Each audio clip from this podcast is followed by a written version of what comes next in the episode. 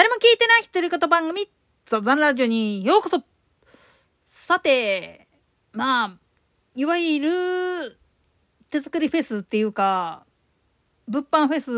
スの会場で出店していた手作りマフィン、それも糖分を抑えて作ったもう素朴なものっていう触れ込みで出店していた商品がいわゆる糸引いてたっていう話なんだけどこんなもんねあの焼き菓子の常識から考えてありえない事故をやらかしてるわけなんですよ。そもそも砂糖を減らしちゃダメなんですよあんなもん。なんでやねん。というかこれまあぶっちゃけなんで言ってしまうとパウンドケーキとかマフィンって大体生地寝る時にバターと砂糖とで粉これ小麦粉やったりアーモンドプードルやったりするんだけれどもこれって大体1対1対1パウンドケーキっていうのは実際に 450g ずつで測って混ぜるっていうのが鉄則なんですよね。当然卵なんかを使って膨らませるわけなんだけれども卵を使わないんであれば普通だったらいわゆる炭酸水ベーキングパウダーとかを使いたくないって言うんだったら本当に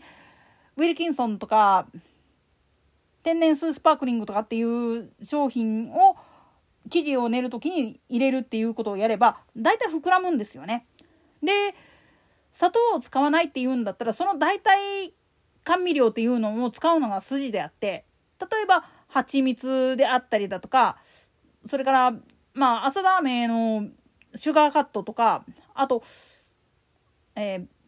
と点滴の糖っていう名称で売っている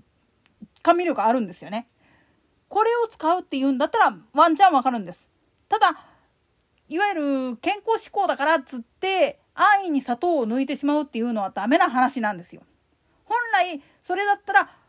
ミネラル分とかが補充できる黒糖あるいは三温糖なんかでもいわゆるきび糖とかっていう名称で売られているやつを使うのがセオリーなんだけれども砂糖そのものを犯罪者っていう感じに仕立てている時点でもうこれ話にならないんです。そしてマフィンのまあ言ってみれば生地に混ぜ込んでる具材が生であるっていうことがダメなんですよね。なんでやねん。なんでフルーツパウンドとかっていうのはドライフルーツであったりだとかローストナッツを使ってるかって言ったらそれこそ本当に食中毒予防のためっていうのとで保存性を高めるためなんですよ。でパウンドケーキにスパスパイスが使われるっていうのも実は防腐剤の役目を果たしてるんですよねシナモンとかジンジャーとかが入ってるっていうのは。こういった知識がない人がかっこつけて作ると絶対に間違えるんですよね。でマーガリンはトランス脂肪酸がとかって言うてるけれどもバターを使わないんであればココナッツオイルとかを使わざるを得ないわけだしっていうふうにちょっと考えりゃ分かることなのにそれができていない時点でもう話にならないんですよ。つまり甘さを抑えるためにやったことがかえって食品衛生法に抵触するもうがっつり引っかかってる状態で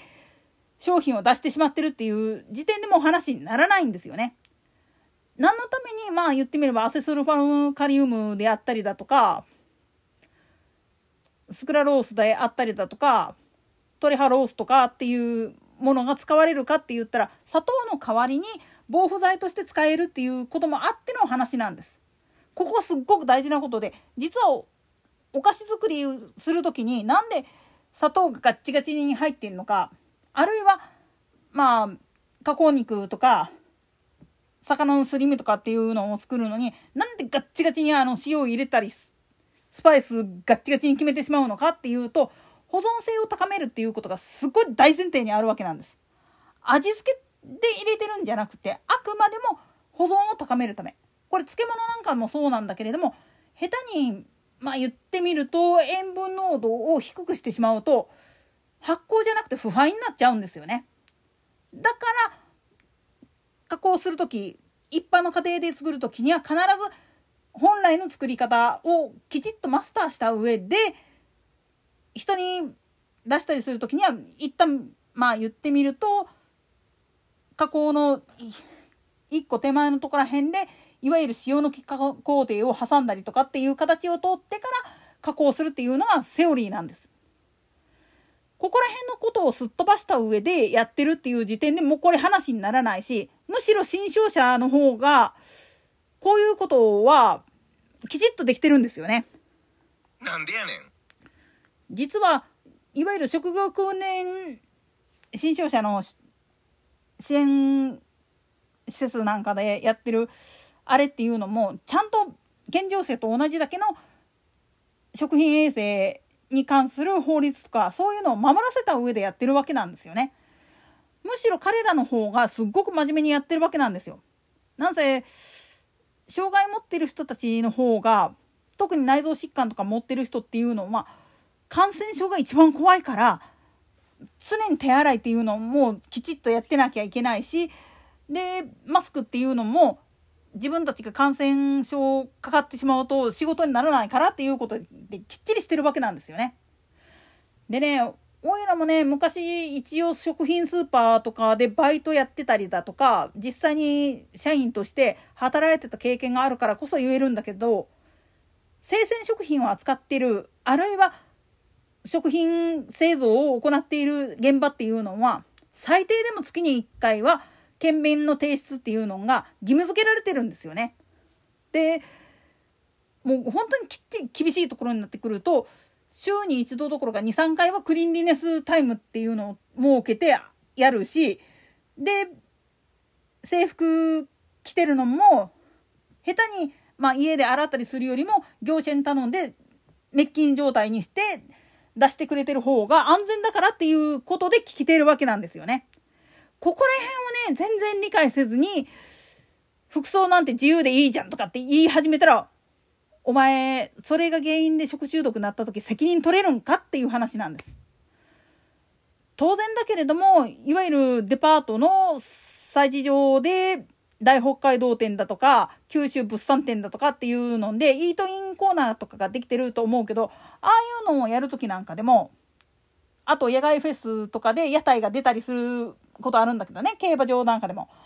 あれで商売やってらっしゃる人たちっていうのはそれぞれがまあ言ってみると各都道府県の方の保健所市町村の保健所とかに行って許可を受けた上でかつ